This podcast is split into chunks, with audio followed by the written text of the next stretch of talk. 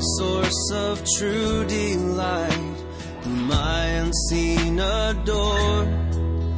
Unveil thy beauties to my sight, that I might love thee more. Oh, that I might love thee more. You're listening to the weekly podcast from Fort Worth Presbyterian. The following message was recorded live from our sanctuary. Our prayer is that this message would nurture a joy for loving God and loving people in you as you listen. See my bleeding, dying Lord. The scripture this morning is from Mark chapter 10, verses 35 to 45. If you want to follow along in the uh, Blue Pew Bible, it's on page 846. It's uh, Mark 10, 35 to 45. And James and John, the sons of Zebedee, came up to him and said, Teacher, we want you to do for us whatever we ask of you. And he said to them, What do you want me to do for you? And they said, Grant us to sit, one at your right hand and one at your left, in your glory. Jesus said to them, You do not know what you are asking. Are you able to drink the cup that I drink, or to be baptized with the baptism with which I am baptized? And they said to him, We are able. And Jesus said to them, The cup that I drink, that I will drink, and with the baptism with which I am baptized, you will be baptized. But to sit at my right hand or at my left is not mine to grant, but it is for those for whom it has been prepared. And when the ten heard it, they began to be indignant at James and John. And Jesus called them to him and said to them, You know that those who are considered rulers of the Gentiles lord it over them and their great ones exercise authority over them. But it shall not be so among you. But whoever would be great among you must be your servant, and whoever would be first among you must be slave of all. For even the Son of Man came not to be served, but to serve, and to give his life as a ransom for many. Well, uh, two weeks ago, we had VBS at the church. And I know, and this is the unfortunate thing about VBS, is that uh, most of you don't get to enjoy it because it's during the week, so most don't get to attend. And those that did get to attend really only get to see that Friday night VBS roundup where all the parents come around. Now, if you missed out on the week, then you missed out on one of the real gems, one of the real highlights and that highlight was our senior pastor, Darwin Jordan, playing the character of Ronnie the Rooster. Um, we can talk about Darwin because he's gone here. Um, how many kids, just out of curiosity, saw Ronnie the Rooster the whole week? Some back here, good. Okay. Yeah, because Friday night you kind of saw Ronnie the Rooster post conversion. You didn't get to see him in all his glory during the week. Ronnie the Rooster was this arrogant, cocky, pompous Olympic swimmer, who was also a rooster, with this introductory song and dance that would send chills up your spine. Uh, it would, he would come in from the back. I would imitate it now, but I would lose all credibility up here if I did. Uh, he would mock his opponents, myself included, and he cared only for his own success and glory. That was what characterized him all week until his conversion on Friday morning. Now, Ronnie was over the top. I mean, it was, it was success, self glory, self love, seeking status to an extreme, certainly over the top. But I would say I think we're probably more like Ronnie than we would expect, and maybe even more so than we'd like to think. For instance, Think about how many times in a given day you seek to advance yourself. Just drawing attention to yourself here and there, maybe a little exaggeration, a little white lie. Somebody says something incorrectly and it makes you look better. Maybe it's something, uh, just a little jealousy or a hint of bitterness when you hear about the other girl getting the scholarship rather than you or this other guy getting the promotion, or this guy making the team and you get cut. Make it even worse, maybe it's one of your friends. So you have this little bit of jealousy towards them. It's hard for you to be excited for them. Now, those may seem like trite examples, uh, they happen all the time. But this is where that self love and a desire to attain status and glory for ourselves shows itself. It's in these everyday, seemingly mundane, ordinary things of life. And the question I want to ask this morning is why? Why do we feel the necessity of that? Why do we feel the need to advance ourselves, to make ourselves look better? Why do I need to receive recognition for the work that I've done? Why do I need to say something funnier than you? Why do I need to win the argument, no matter how silly the content is? Why do I need to be right all the time? The reason we feel that compulsion to constantly advance ourselves and make ourselves look better is a fundamental disbelief in the gospel. We've got a problem in how we understand the gospel. It's that basic, it's that simple. We've placed our worth and our value in some sort of identity that we can earn and that we can maintain ourselves. It's something that we have uh, done rather than receive this identity that is ours in Christ, that's given to us freely. So we lose sight of Jesus in this, and we turn back in on ourselves. The focus constantly becomes on ourselves. And if you notice, that's what underlies all of these issues. It's me. It's a love for me, a love for myself. That's what underlies every idol of our hearts. Is a love of ourselves. And that's really all I'm concerned with is me. That's why I want the most prestigious position. That's why I want to think, I want people to talk about how great I am. That's why I want power. That's why I want control. That's why I want people to miss me when I'm gone. All those cases, it's all about me. I love myself. And it's in that sense that we all are like Ronnie the Rooster. And what we have in this passage today is Jesus teaching on relationships in the kingdom. And what he describes them as is the exact opposite of that. This focus on ourself is completely opposed to what he's calling us to here. He's calling us to something utterly different. And he doesn't just call us to it, and this is really important. He gives us both a pattern to follow, but he also gives us the means by which we can attain it. So it's not just a bare call here, it gives us a pattern as well.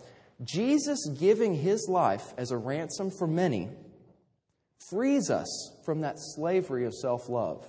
And it actually enables us to really love people. It enables us to actually care about other people. And I want to look at this under broad, three broad headings here. One, our self love. Two, Jesus' is self giving. And third, our self giving. So, first, our self love. We get a vivid, really almost comical example of this in our text from James and John here. Let me set the stage here.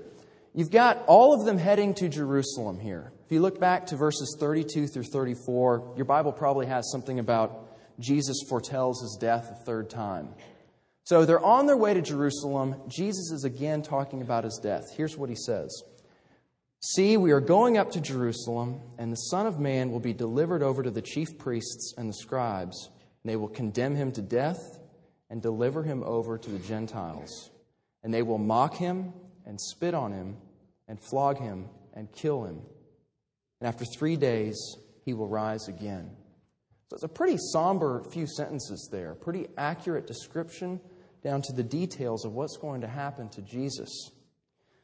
So he's just finished saying this. We've got to keep that in mind. And James and John approach him. And look what he says, or what they say to him Teacher, we want you to do for us whatever we ask of you. Now, I'm a person who gets embarrassed for other people. People say things awkwardly, they say foolish things. Even on TV, like in movies, there are times where I just can't even watch it anymore. It happens on like American Idol when people are embarrassing themselves terribly.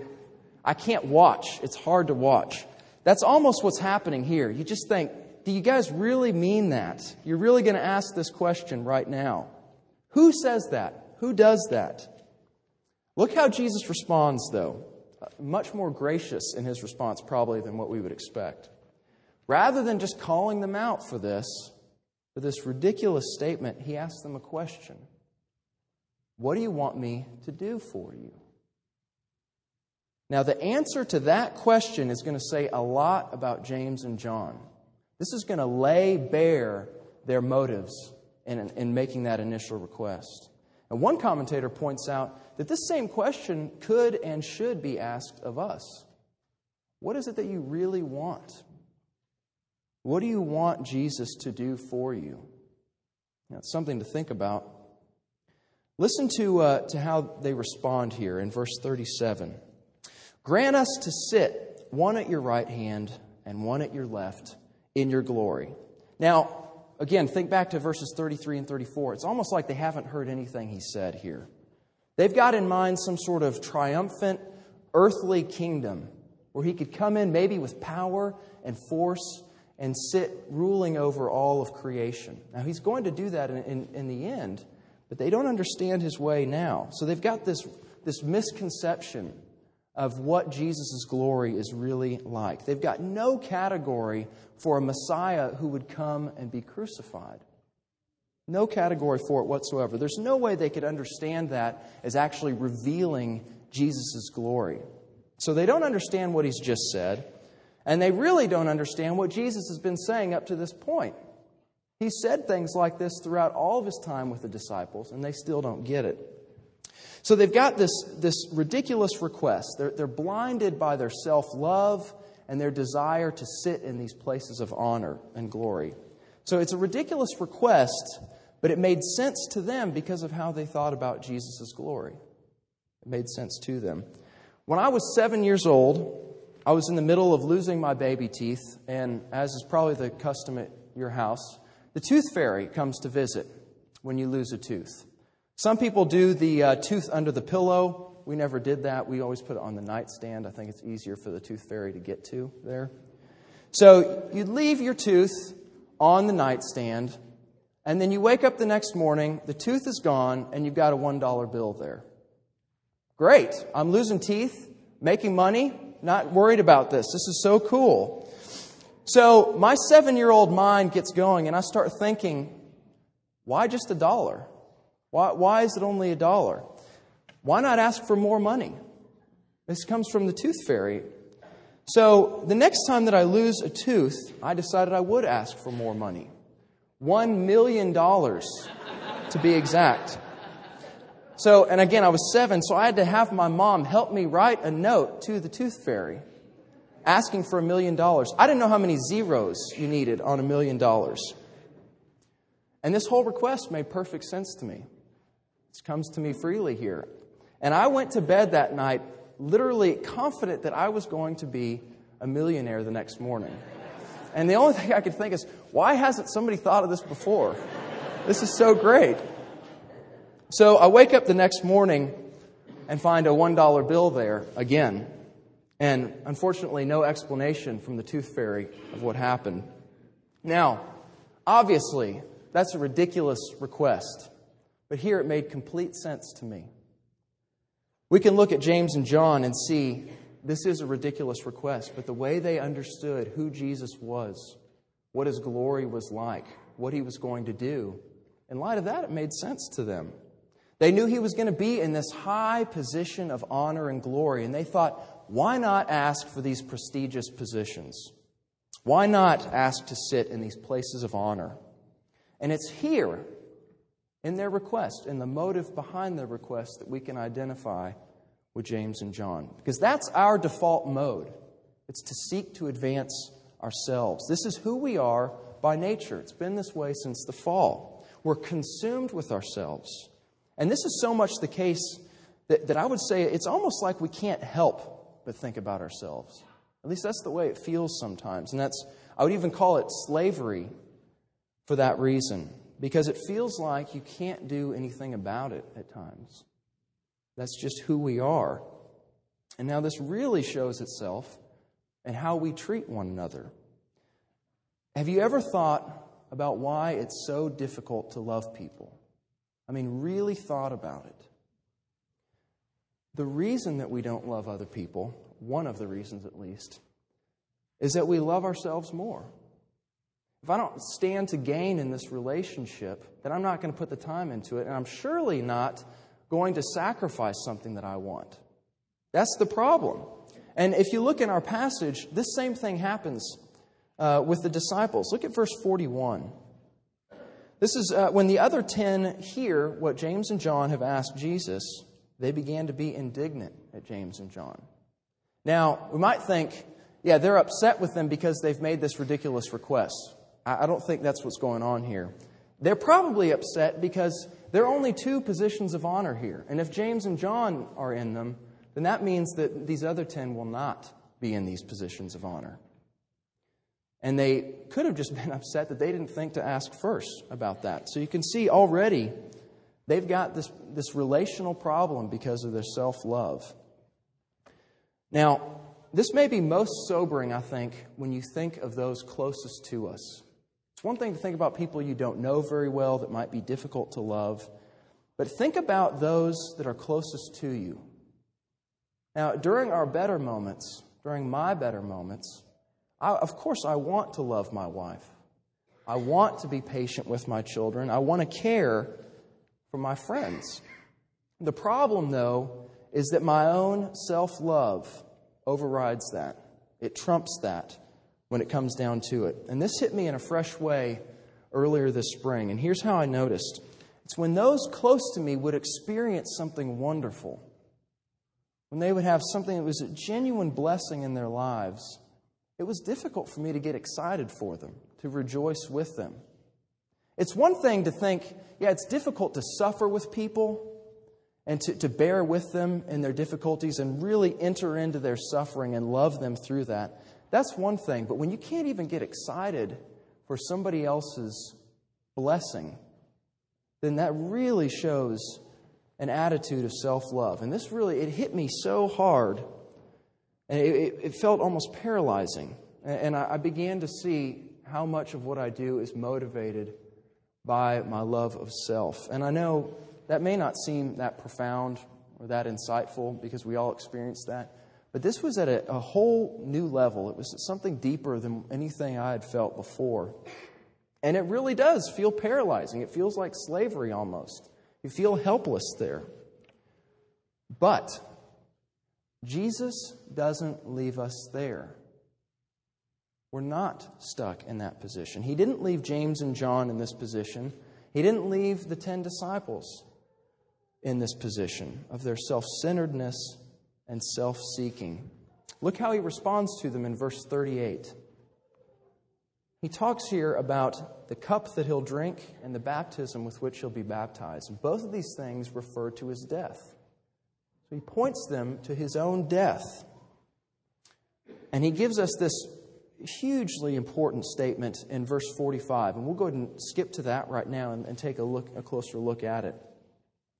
You've probably, you, you may have even memorized this verse before. This is a very, very important verse. It says, For even the Son of Man came not to be served, but to serve, and to give his life as a ransom for many. Jesus points to his own mission his own purpose, as the reason that our self love and our self centeredness is out of place. It doesn't line up with what Jesus is doing here.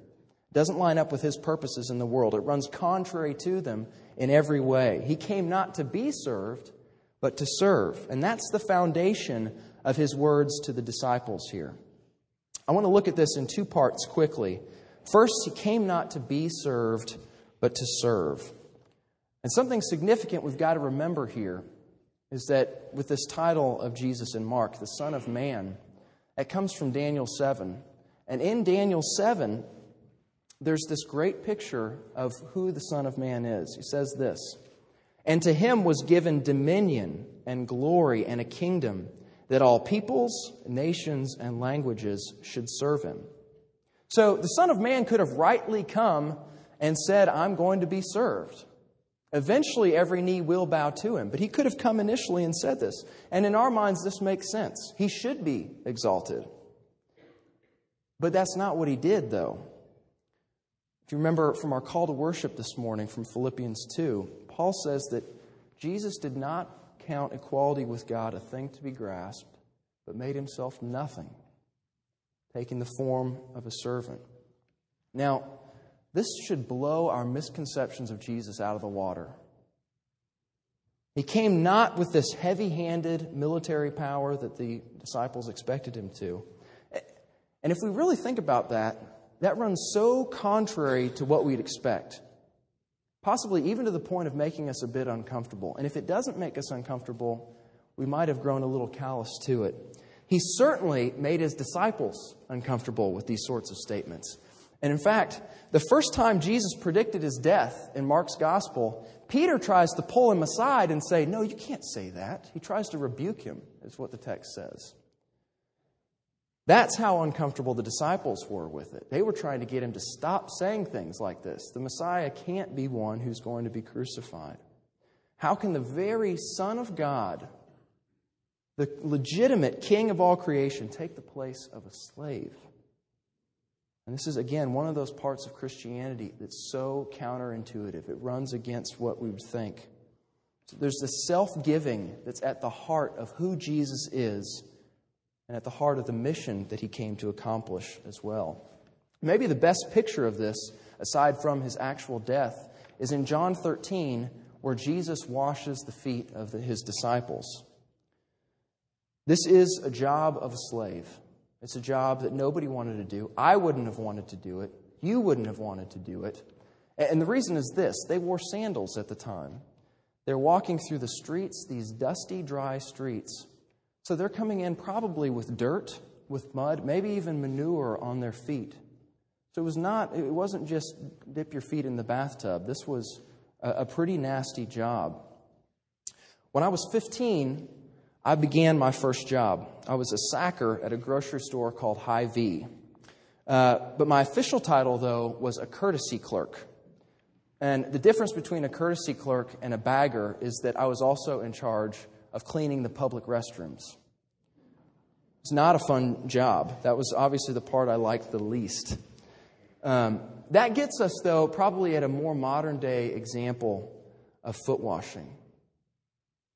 It would be like saying that Jesus came to clean toilets. Now, that could be offensive to think about, that Jesus came to clean toilets. But that discomfort you might feel with me saying something like that is the exact discomfort, probably even more so, what the disciples felt as Jesus got down before them on his knees, tied a towel around him, and began washing their feet. Very uncomfortable, something that we wouldn't expect Jesus to do. This is the very Son of God who performed this act, and he told his disciples to do likewise. So the Son of Man came not to be served, but to serve and to give his life as a ransom for many. We'll look at that second part. To give his life as a ransom for many. Again, this is at the heart of Jesus' mission in the world. He took on flesh in order that he would eventually die. Would die the death of a criminal. And this is how Mark describes it here. He, he uses the word ransom, and it's an important word. There's, the, the word behind that means something along the lines of the price for the release of a slave. One commentator says it this way the essential meaning is deliverance by the payment of an equivalent. Jesus died in the place of his people. He's saying in verse 45, I will lay down my life for you. I will die in your stead. I will take the punishment that your sins deserve. The wrath of my Father against sin is going to be exhausted on me. The wrath that you rightly deserve will be poured out on me. The prophet Isaiah says it this way But he was wounded for our transgressions, he was crushed for our iniquities. Upon him was the chastisement that brought us peace, and with his stripes we are healed. Now, it's Jesus' words in verse 45 that are the basis for his admonition to us. This is the foundation for why he is going to call us to serve as we are called to. Now, why is this the case? How is this the foundation? Jesus' death on the cross is the heart of the gospel, it's the, at the center of the gospel. It was a death for sinners, it was a death for selfish and undeserving people like you and me. We have to, to keep that in mind. Now, this is what's so liberating about the gospel is that you don't deserve it. There's nothing we've done to earn it. There's nothing we've done to deserve it. In fact, we've done the opposite. We've done everything not to deserve it. But at the same time, that, that's what's so liberating, is that the gospel delivers us from this focus of our, on ourselves. The gospel gets us over ourselves like nothing else. The focus shifts from us to Jesus, the one to whom we're united. Tim Keller calls this blessed self forgetfulness. And that's a really helpful phrase. It's not that you begin thinking poorly of yourself or thinking less of yourself, nor is it that you start thinking more highly of yourself. Rather, you begin thinking about yourself less. And he gets that from C.S. Lewis. That's his definition of humility. And this is what only the gospel can do for us. This is our only hope to move beyond this paralyzed slavery of self love. And it's when that self forgetfulness actually takes root in us that we actually begin believing this that we can actually move into the lives of others and genuinely love them in ways that would really be literally impossible without that. You can actually lay down your life, your priorities, your comfort, your desires, your perceived needs, all of these things to actually begin caring for other people. And so notice why Jesus is saying what he is about his death here. If you'll notice, he mentions this at the end of this very, this very important verse is, is it's not tacked on at the end, but he, he has it at the end of his words to his disciples. So he's, he's setting forth his own mission of coming not to be served, but to serve as the pattern for us to follow. So our self giving our third point here is to be patterned after Christ's self giving. That's what Jesus is actually saying in this passage. We talk a lot about the atonement based on verse 45, and we should, but Jesus is actually using it here as a pattern for us to follow. Our life is to be patterned after the cross. That's what he says. It's to be rooted in the cross. Our, our mission is to be Christ's mission here. So I want to look briefly at that mission what he calls us to here. Look at verse 42. He begins by contrasting this life in the kingdom with the world's way of doing things. He speaks specifically here of these Gentile political leaders. He says they lord it over them, they exercise authority over them. They're, they're manipulating, they're hungry for power, they're using people as pawns in their game. This is how they lead. This is what they're doing. And this is how the world works. Because this is how, this is the direction that our hearts are naturally inclined. It's going to be towards this manipulation of people rather than an actual loving of them. And this is the problem with James and John. This is the problem with the ten disciples. This is the problem that you and I have. He says this Whoever would be great among you must be servant, must be your servant, and whoever would be first among you must be slave of all. These ways of the Gentile leaders, these ways of the world, these ways of leadership have no place in the kingdom. It shall not be so among you, he says. So, he, what Jesus is doing here is he's taking the disciples and really our conception of the normal way of doing things, be this hierarchy where you have those at the top who have real power and authority, and he's flipping it on its head. He's turning everything upside down. You want to be great in the kingdom of God? Become a servant of all. You want to be number one? You want to be first? Hold this position of honor? Become a slave to all. And I, I, mean, obviously, we can see how upside down that is, how counterintuitive that is. And this is why he finishes this call with verse 45 that even the Son of Man came not to be served, but to serve and to give his life as a ransom for many. So, the ethics of Jesus' kingdom, what he calls us to, could not be more unnatural to us in that way. could not be more countercultural than that. This turns the world's hierarchy upside down. It messes everything up. All bets are off. The pathway up is really the pathway down. The way to glory is actually the way of service and humility. It's flipping it all upside down. Sinclair Ferguson says it like this In the kingdom of God, true greatness is measured by our service, not by the number of our servants. It is seen not in how high up the ladder we have climbed, but how far down the ladder we're prepared to climb for the sake of others.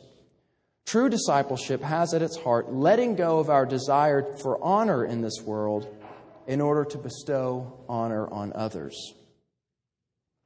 Now, there's one part here in closing that I want of Jesus' statement that I want to draw particular attention to. It's just one word. It comes at the end of verse 44. It's the word all. Jesus intends for us to become slaves of all. There's no favoritism here. There's no favoritism based on social status. There's no favoritism based on economic status. There's no favoritism based on race. All of these things are out of place. He doesn't allow us any wiggle room here at all. Now, think about this. What sort of people did Jesus gravitate to? Almost exclusively, really. They were those of questionable character. They were thieves, they were tax collectors, they were lepers, they were prostitutes, they were those who were ceremonially uncleaned and were put out of the community for that reason. It was those at the lowest part of society the lowest part of, this, of the world's social hierarchy, almost in every case. Now, remember, he's, he's setting us an example here, he's giving us a pattern to follow. Does Jesus mean for us to reach out and serve the literal thieves and the literal prostitutes of Fort Worth? Yeah, he does. But you may be thinking just the same thing that I was when, as I was reading through this. I don't know anybody like that. And you probably don't either. But there are people that we do know that are in a similar situation. We certainly know the social outcasts of our community.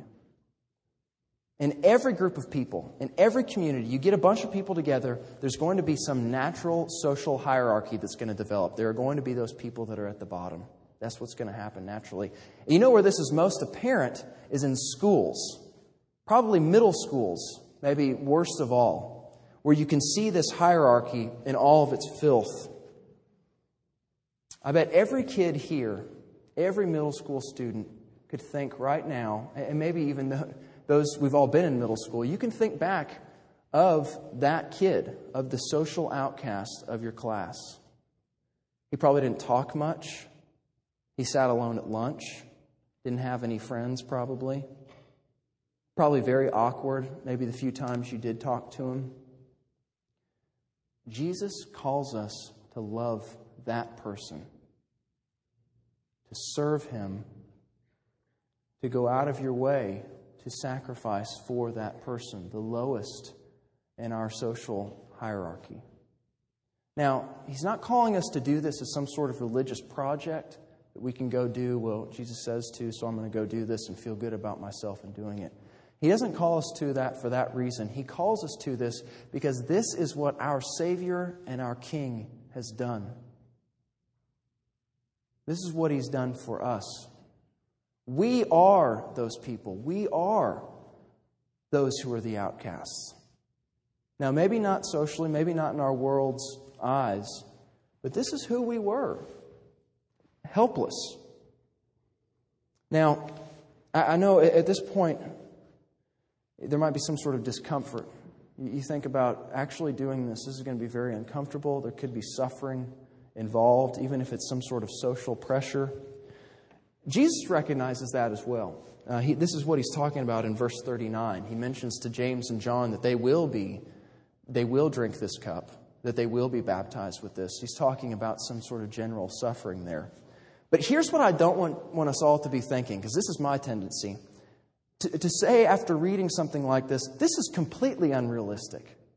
That this is, this is completely unattainable. That's fine to get up and preach this passage and talk about it some, but we know that come Monday morning, this is not going to happen. That's what I don't want us to think about this morning. And this is how I feel when I read a lot of what Jesus says. I've been reading through the Gospels this year, and I was just struck afresh by how many things Jesus says where I just go, This is, you got to be kidding me almost. This is impossible. I can't do this. Listen to what Francis Schaeffer says about this. He, referring to Jesus, was not speaking in hyperbole or uttering a romantic idiom. Jesus Christ is the realist of all realists. And when he says this to us, he's telling us something specific that we are to do. Now, this is where we have to keep in mind what Jesus has said in this passage about his own death. This is where we have to constantly return to the gospel because if we lose sight of that, then we're stuck back in some sort of moralism. We need to flee to Christ himself and fall before him in humble dependence and letting him know, Jesus, this seems unattainable. I can't do this. That's where we need to be, is in that position. We've got to recognize that he is the one building his kingdom. He's going to bring these things about in us by his grace. We're not going it alone here. He is the only one here who's actually going to put to death this love of self in us. He's going to enable us to turn from that sin that seems so paralyzing, that seems so captivating. Here's what he says in chapter 8 For whoever would save his life will lose it. But whoever loses his life for my sake and the gospel's will save it. It's by his grace that we can actually obey what he calls us to here. We can live as members of the kingdom by the ethics of the kingdom that he calls us to, completely of his grace. Now, again, this kind of change does not come overnight, and this is where we get discouraged, is because we read something like this and say, This is impossible, it's unattainable, and because, you know, nothing happens this week, nothing happens next week, maybe six months from now, I'm still struggling. Maybe five years from now, I'm still struggling. That is not to say, though, that actual change is not really happening in your life, because it is. That's His promise to us. His Spirit is at work in us to bring these things about. So, this puts us in a position where we should fall before Jesus, pleading with Him that He would actually make us into a church that loves and serves one another that way and that loves and serves Fort Worth that way. And uh, Darwin has pointed this out before. How can he not answer a prayer like that? An earnest plea from his people saying, Lord, help us to love one another in this way. Help me put to death my love of self Help me to love these people that I find so difficult to love. He's not going to say no to that prayer. How can he? This is his promise to us, is to bring this about in us. Let's go before him now and pray for that very thing. Oh Lord Jesus, we look to your word and it is daunting to us. If we take this seriously, it feels unattainable, it feels unrealistic. It feels like almost even talking about it is just playing some game of Christianity rather than actually believing it. But Lord, we know that you call us to this. And not only do you call us to this, but you set a pattern for us in your own death. And you've enabled us to live this way by the power of your resurrection that now resides within us as we are united to you. And we pray, Lord, that you would bring about this change in us. We pray that your kingdom would be advanced because of how you begin to work in us, that we would love one another, that we would serve one another, that we would become slaves to all and forsake our own selfish desires and our own desire for power and status in this world. Lord, this won't happen apart from your work in us. So we plead with you that you would do that. And we pray confidently and expectantly that you will. In Christ's name, amen. The pleasing scene was clouded or with pain. Thank you for listening to this weekly podcast from Fort Worth Presbyterian. Our prayer is that this message was able to nurture a joy for loving God and loving people in you. Please visit our website for worship service times, directions to the church, and to subscribe to this podcast. Our web address is fortworthpca.org. Fort Worth Presbyterian is a part of the Presbyterian Church in America.